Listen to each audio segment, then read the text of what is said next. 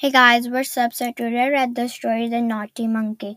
There was a quiet afternoon in the jungle. It was hot and everyone was either resting or sleeping except the parrot and the naughty monkey.